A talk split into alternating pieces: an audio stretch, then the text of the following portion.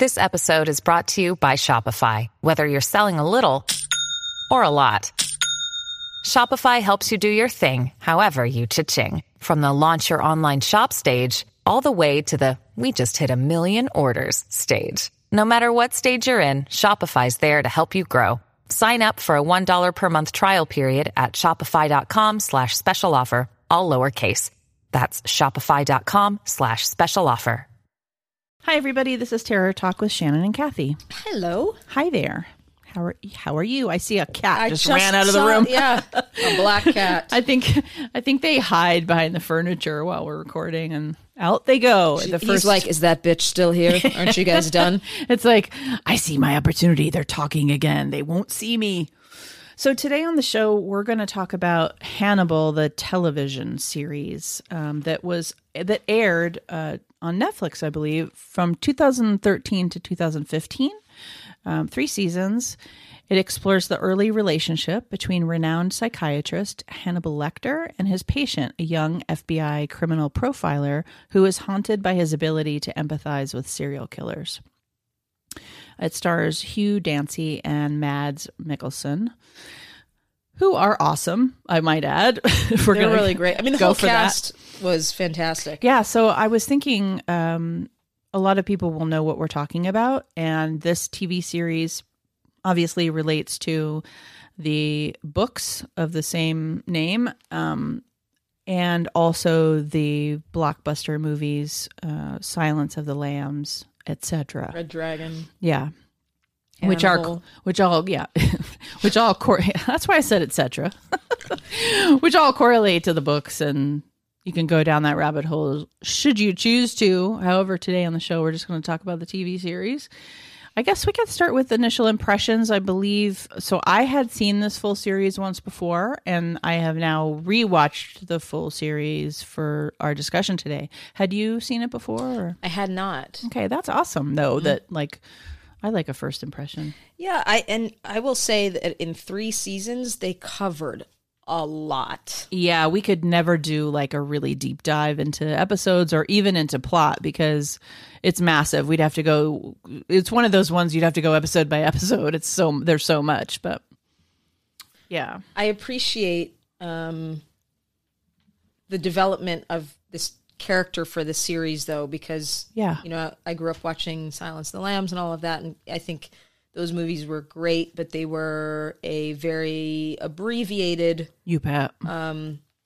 piece of what this series is really about, and I love that this series is the the um, the prequel. Hannibal's younger, and you get to see him in his prime, and the way that he grooms and manipulates the FBI and comes and he's incredibly charming. First of all, Mads Mikkelsen yeah, is so great in this role. he's exceptional. I think it's. I mean, I don't want to say it's his best, but I think he's exceptional at this. I think he was exceptionally cast because I'll just tell you really quick why because I'm sure you were about to say something. Um, the his ability to blend a total full-on predator with a artistic dandy you know like sophisticated you know we often talk about psychopaths in media as like sophisticated and brutal and all of that but he takes it to a whole other level in my opinion. It's a very gory series, but then it's so. So to add to that, mm-hmm. and these thoughts are coming up as we're we're talking about it because I love what you just said.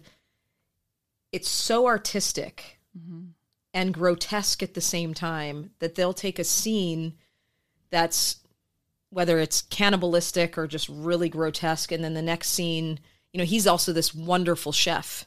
yes. So you, the next scene, they're sitting down, and he has created this masterpiece, which ninety percent of the time were remains of someone he had killed, hannibal the cannibal. But he had put it in this beautiful display, uh, fine dining he's sort a of. gourmet chef He's a gourmet chef, and um, so it really messes with your head because, and this is this is really just Yeah. what his character is anyway. yeah. Is is the, this um, dichotomy of charm and perfection and he's sexy and he's intelligent and he's seductive and he's brilliant. And then there's, like you said, this whole other um, very impulsive, frantic, Yeah. you know, insatiable psychopath. Yeah, yeah, and I I really think you know it, we're just talking sort of generally about the whole thing and what we've found with the character, and so I mean my thoughts are that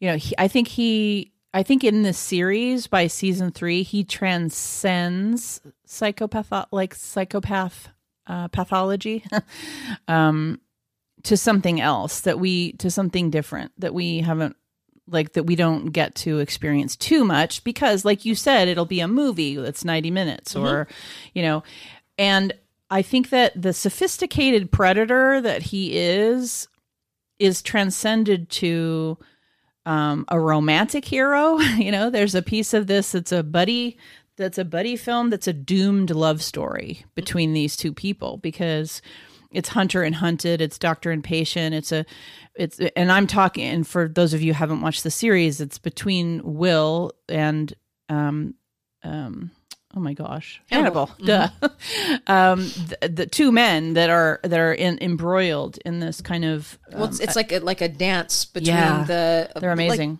Freud's drives, right? It's Yep. like the sex and death thing going on for sure um, through the whole. And then he has this uh, other relationship with Gillian Anderson, which, by the way, she's also. oh my god I mean, I thought I loved her in Sex Education because she's brilliant in that, but this role.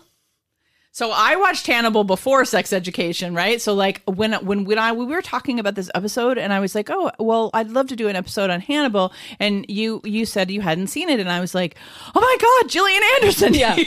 you have to watch it just for that. Now, it's funny because, and a lot of people may stop listening to our podcast after I say this. Sweet. I was not a huge fan of hers during X Files. uh. I, I was never a big fan of that show. I didn't find her particularly alluring, attractive. She was like she was meh. different then. she was, but the older she has gotten, not only has she aged incredibly well, her acting has gotten better. Oh, yeah. the parts she chooses. I'm completely like seduced by her now. Yeah, her maturity, right? Yeah. Like she just she just matured in front of her eyes, right? Even with her choices and all that. And I and so many so many actors do that and so many actors don't do that. And I think she has done that really just so sweetly and brilliantly because between this and there's been a couple of other series that she's done that have just been so freaking quality. Um anyway. So her, I mean, just to give people maybe a little context of who she Please. is in this too, is she plays um, Dr. Bedelia de Maurier, I think is how you say it.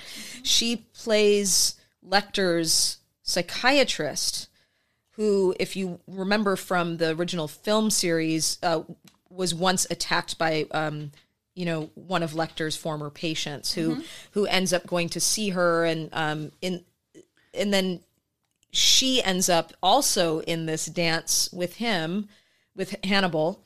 Um, that there's also a, a psychosexual relationship going on there, but he, she's almost like a marion, one of his marionette puppets. I mean, and she, what I love about her character is she's so aware of how controlled she is and how much throughout the series she tries to alert Will, listen, we are in this trap. And if you decide to go, I remember in season three when he wants to go back and see him and he says, Do you want to come with me? And she says, I've seen enough of him.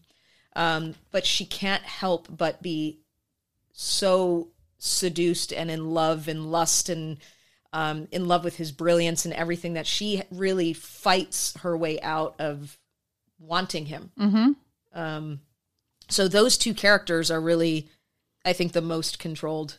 Yeah there's these there, there's all these little duos in this show Yeah. because and, and and because it's so well done um character wise and the actors are so good and they've really just paid attention to all of these little relationships like they just really lean into them you've got all these little duos between all of the different, you know, good and evil type of characters, right? And then also the characters that are both. And so, or grappling with that grayness. And they're all, and they're all really well developed. Like you know, when it's two, as soon as two people come on the screen, because a lot of the scenes are two people. It's like as soon as the two people come on the screen, you know exactly who they are, like what they want, how they go about things, who they are in relationship with each other, and that's not an easy thing to do in a television series, much less a movie or anything else. It's like how many series do we watch where we just don't know what's gonna no, happen? The amount of um, not only character development but relational development over these three seasons, I've never seen um, Agreed. a, a- a a series do this. This it, it was so complex, but it wasn't confusing. It didn't feel like it was too much. And I think a lot of what happens through the three seasons, without giving it away, is what we see as a fall from innocence to experience, based on what happens to them. First of all, Will.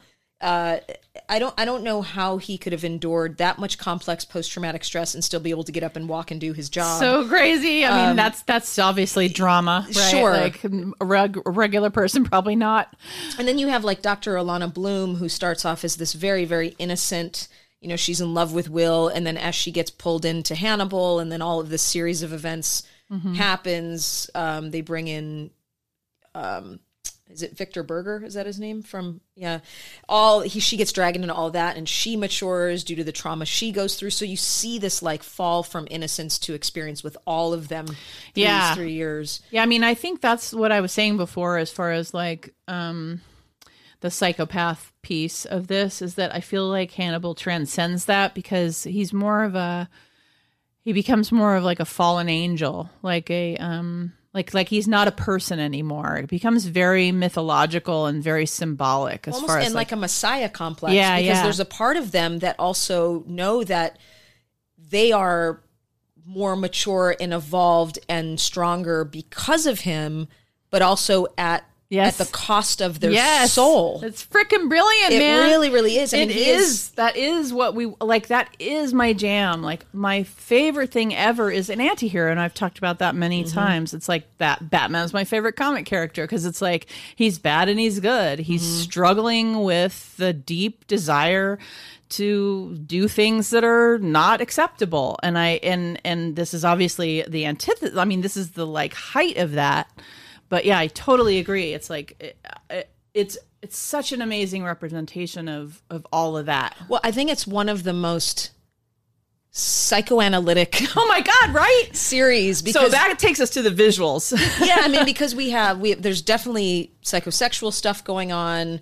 There's unconscious drives going on. There's central conflicts going on. I mean, there's so much of it. Like we're talking about now is fighting between who we want to be versus who we think we are versus like Persona, ego. persona, ego, shadow. I mean, there's so much of that which which you and I both just eat up like nothing. Totally. Um, so I I love that so much because when you think a character is all good, like Alana Bloom, yeah then you see no, she's human. Yeah. Right, and then vice versa. even she has an arc you know what i mean she has an arc. which is awesome because you don't you don't think that she's gonna and she does so it's cool so that's yeah. I, I and really and over the three seasons i will say that it really does progress in other words like i'll i'll tell you that you know uh gillian anderson's character is there in season one and season two but season three is where she really gets gets going in in which season? three Oh yeah, yeah so so there's a progression of it You find out more about her in season three. yeah, I just feel like her performance and what they give her to do, and and what I'm saying is like it. What I what I guess I'm speaking to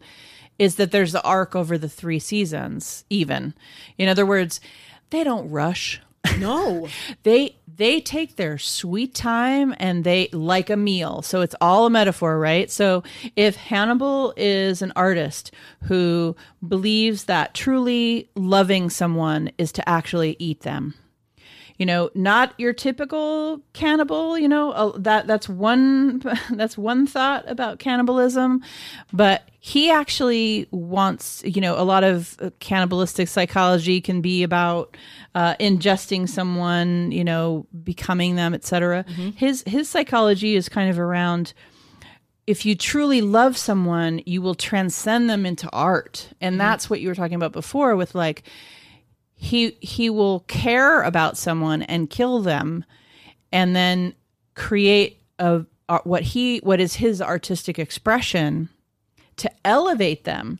In other words, like the gift of elevating them in in the sphere of the world and consciousness, and then by ingesting them, he is taking that on himself. Yeah. and and um, it's so it's so brilliant. I, I don't know if you remember the line where um, Gillian Anderson. No, I'm sorry. Um, Hugh Dancy, who plays Will, says to Gillian Anderson, uh, "You're the bride of Frankenstein," and she says, "We're both the bride of Frankenstein." oh yeah, he That's for did sure. this to both of us, but I think it's it's like a more you know diluted version of what you just said, which Yeah. is he, in a sense, brought them back to life in this hellish way. Yeah, for sure. um, and owns them. He's their god, his their Mm-hmm. creator, their um yeah and he basically can do whatever he wants Yeah, and them. so I mentioned the visuals, so we should just speak to that super quick. Mm-hmm. Um, so I was saying the pacing; they don't rush, they don't feel your urgency. The film, the makers of this stuff, they had a like what you th- believe when you're watching it. At least this is what I believed: is that they knew exactly what they were doing. Mm-hmm. They knew exactly what they wanted to cover. This might not be true; I have no idea, but it came off like they knew exactly how they wanted the arc to go, and they were in no rush to force you to be linear or understand everything that was going on that like you had to sit in being just like analysis Yeah. you had to sit and being uncomfortable with like what is that It's- and why is yeah. Mm-hmm. that happening um but not in a blunt instrument way like a trash horror movie but like in a very sophisticated way and the reason why i say that is because the visuals Trash horror way. omj omj i don't even know what that is. Oh, my Jesus? oh my jesus oh my baby jesus ombj uh-huh um i think that um, the visuals are exceptional. The cinematography is flippin' amazing, and the CGI, I just what they do with it is so amazing. And let's say that the score was too. And I know that this is this is like, oh, we love it. You know,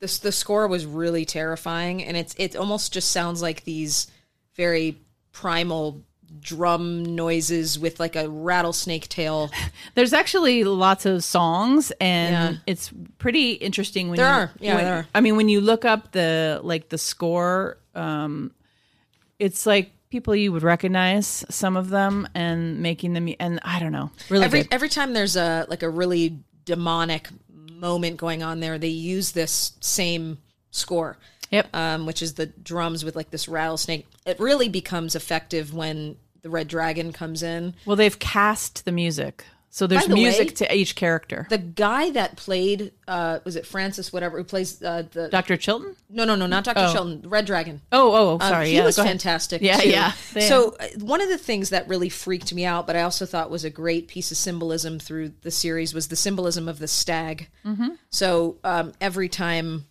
for Will, he saw it every time there was either a presence of evil or Hannibal was around. But any, it, you know, when Will experiences a presence of evil, it appears almost like a hallucination, and it has like, it's really creepy, like this black paint, and it's you know it's Hannibal's face with these really really large, large horns. Yep. There's a lot of symbolism, even when the red dragon's having his like hallucinations and his delusions, and he can feel the tail coming out of him, and you see these huge wingspan. It's really freaky. I mean, they do a great job. Um, that terror factor, that demonic factor, because I think so many people are no longer afraid of like the devil and all of that stuff. Yeah. But they did it in a way that made it incredibly terrifying.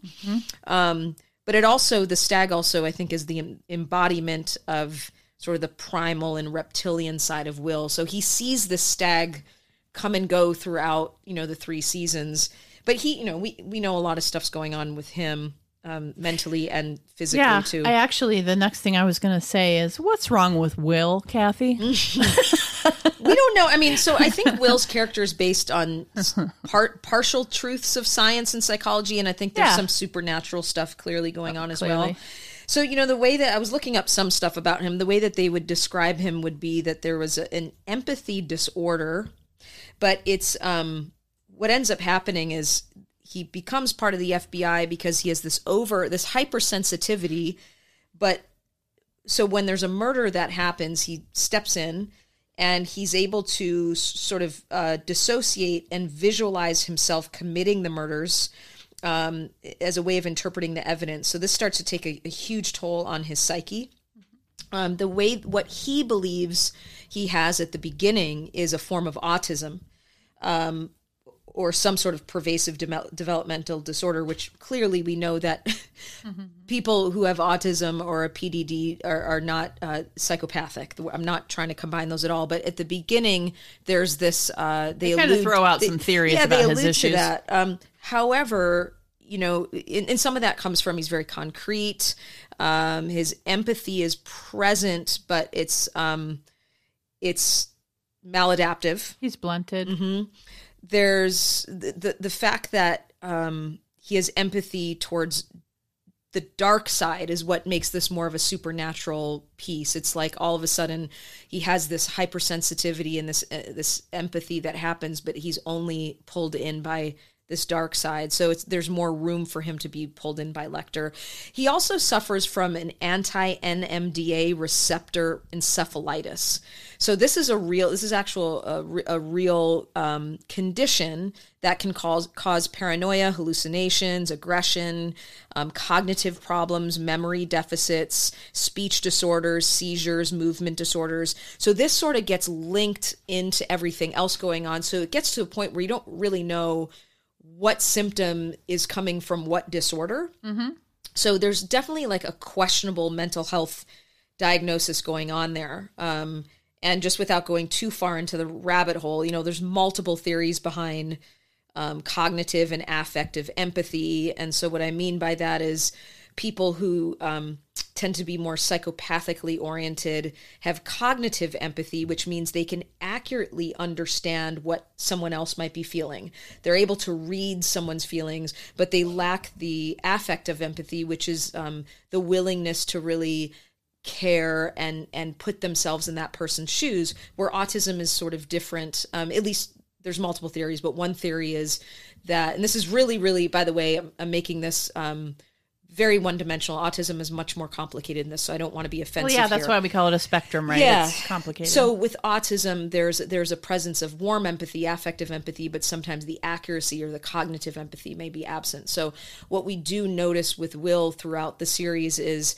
he certainly has um, the the the the affective empathy, um, but he he's also very accurate in his um, depiction of what's going on in these these situations. So he it's really really complicated. His mental health diagnosis to me is incredibly questionable because it's also multifaceted by um, the encephalitis that he suffers from, which gets him in all this trouble in season two, which we won't even go into. But he's a complicated dude. super complicated. So for those of you who don't know, when you when we're not going to diagnose them, it's too complicated, and it's also based and not in reality. Right. but what I would say, just something that came to mind while you were talking, is um, for those of you who don't know, we all, we have to take. Um, as a consideration and diagnosis, we have to take any organicity first. So any medical conditions, any brain trauma, any all of the anything that might be what we would say a medical um, concern, we have to say that's first and foremost, and then the psychology can inform that. But if it's based on a medical diagnosis, then that shifts how we look at the psychology. So I just wanted to Yeah. give that give that. And know, he did. He had a, a brain disorder. So Exactly. Support to what you were saying. Uh, I guess the way I would say what you were saying is that he obviously over empathizes. Um, he does. He's he's might be on the spectrum. He absolutely has social anxiety, which I think complicates a whole lot of things. He's got a blunted affect, which means he's pretty flat. Like his affect is not expressive, and um, no he- eye contact either. no eye it? con- yeah. which is to me that's the either the spectrum or the social anxiety lots Right. of people with profound anxiety or profound trauma or on the spectrum will not um, not be really comfortable with eye contact i find that a lot in kids um, and then i guess I, I i was thinking like he does this like mind mapping thing right? So for the purposes of drama and really amazing visuals he he's a profiler So, like all the profiler criminal series that you've ever watched, he goes into the room, they leave him in the room so he can connect with the killer. All except they're doing it in a really artistic way where you're he all of a sudden is in the body of the killer when the killing happened, and then he can empathize with what's happened, and it makes for stunning visuals and wonderful drama for us. So that's why it's like not diagnosable because it, it's basically I mean, the closest you could come to it is if someone over empathizes and has a vivid imagination and then goes into a hypnotic state where they um, put themselves in the position of someone else. Or, you know, they're a clairvoyant, whatever. Yeah. I mean, and I, th- and, and like we know as well when we're looking at diagnoses and looking at context is we don't know everything about his childhood, um, but we can assume that there's a lot of trauma. And I've worked with trauma victims who, um, believe uh, that you know well not only do they believe they actually dissociate. And uh, i have one in particular who believes that she has seen things and had visions. And she understands now um, later in life that a lot of that is from the trauma. And we've talked a lot about that but it's really interesting to hear um, some of what her body and mind would do when she was still really locked into that trauma. So I think we're dealing with someone with a, a, a severe trauma disorder as well. And then, Oh, he, and then he continues to go through it through the series. My well, God. oh, for sure. And our profession is not particularly great at the trauma diagnosis. And I, Kathy and I agree on this. Um, we don't we don't do particularly well with this, and that's why now there's a buzzword in the psychological industry of being trauma informed. Like we literally had to give it a buzzword so that you knew if the person you were talking to was actually trauma informed. In other words, that and, and what speaks to that, if you know anything about like the etiology of uh, words and stuff in the culture is that they separate it out, call it trauma informed, so that people who know what they're doing are trauma informed. This is totally my opinion, obviously. And then it'll be another decade or so beside before we don't have to use that word anymore. That everyone is expected to be trauma informed. I will say this. I would say that the majority of psychologists uh, uh, who do evaluations, and I, I tell this to my students all the time, is we for uh, many clinicians forget to assess for trauma. Yeah. which can be exactly what we might think could be a personality disorder or mood disorder if we're not assessing for that. Which taking this back to Will, if we don't consider that trauma is uh, a, a lot of what we're seeing, then we could be looking at him as a, you know, as a psychopath or or someone with autism, when really what we're seeing is a manifestation of complex trauma. Yep. So Agreed. And interesting for this series as well, because um, I really think so for the audience, for the person watching this, what I where I think the tension and the interesting piece comes is based on Will over empathizing and having all of these issues and these ma- major what you know you might want to call delusions right? You could go that direction where he just like gets in a room where someone has died and has delusions which is not the way delusions work but but that's kind of what happens in the drama. And it makes for great drama. I don't need it to be like psychologically sound. That would be actually quite boring. So um but i think for the audience the tension comes when there's a particular time period in the series where you're struggling to know whether he also sympathizes with them. So he empathizes with them, but then you're starting to ask yourself, wait, is he a serial killer?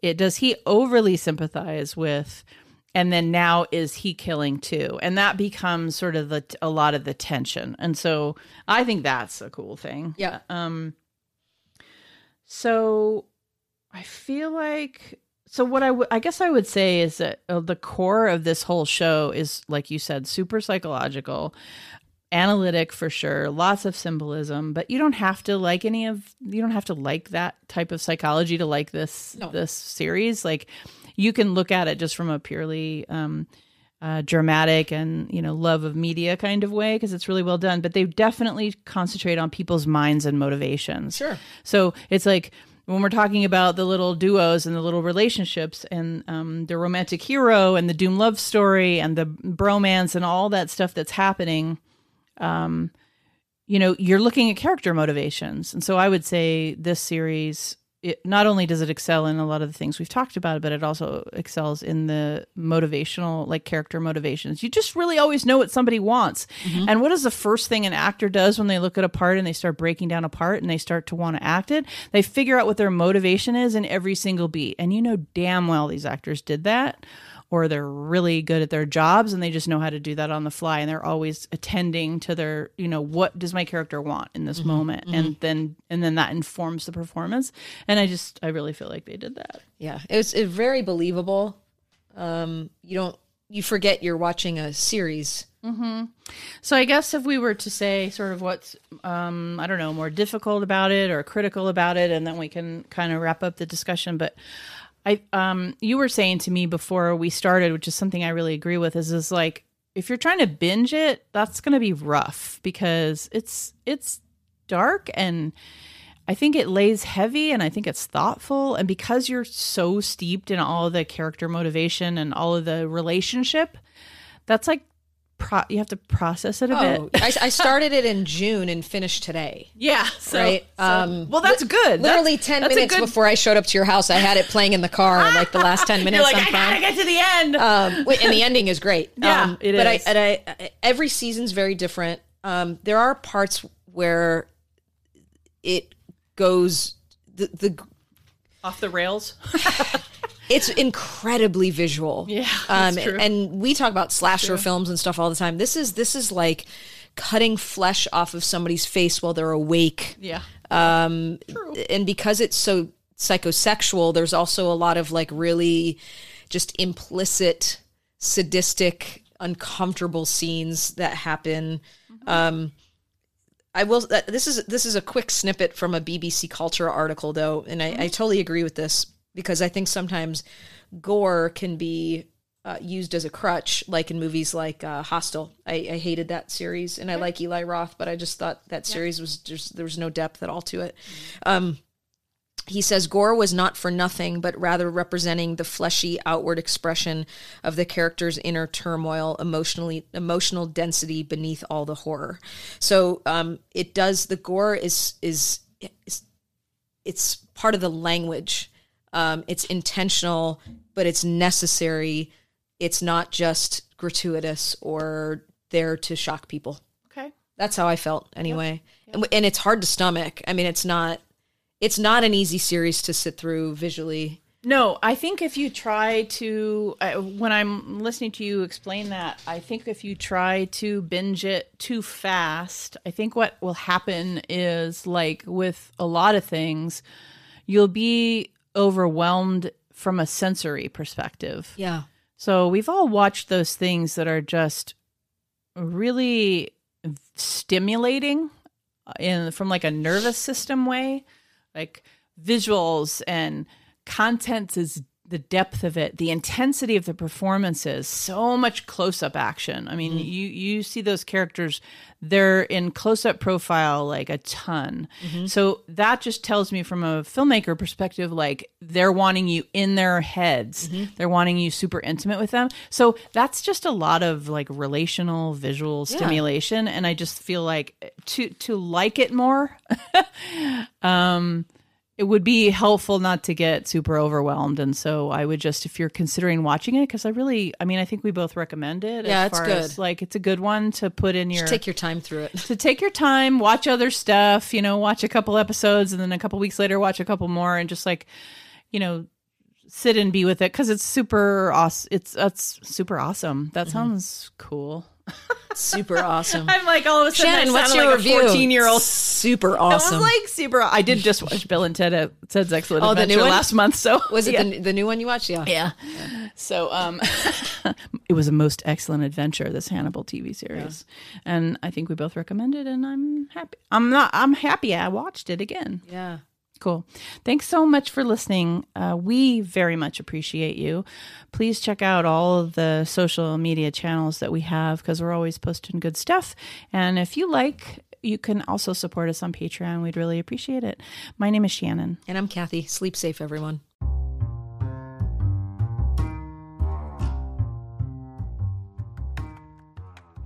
We hope you enjoyed this episode of Terror Talk. Please check out our Patreon page, Instagram, Twitter, and Facebook. We'd love to engage with you as part of our community. Please take a moment to leave us a comment on any of our social media. Thank you so much for listening, and once again, sleep safe.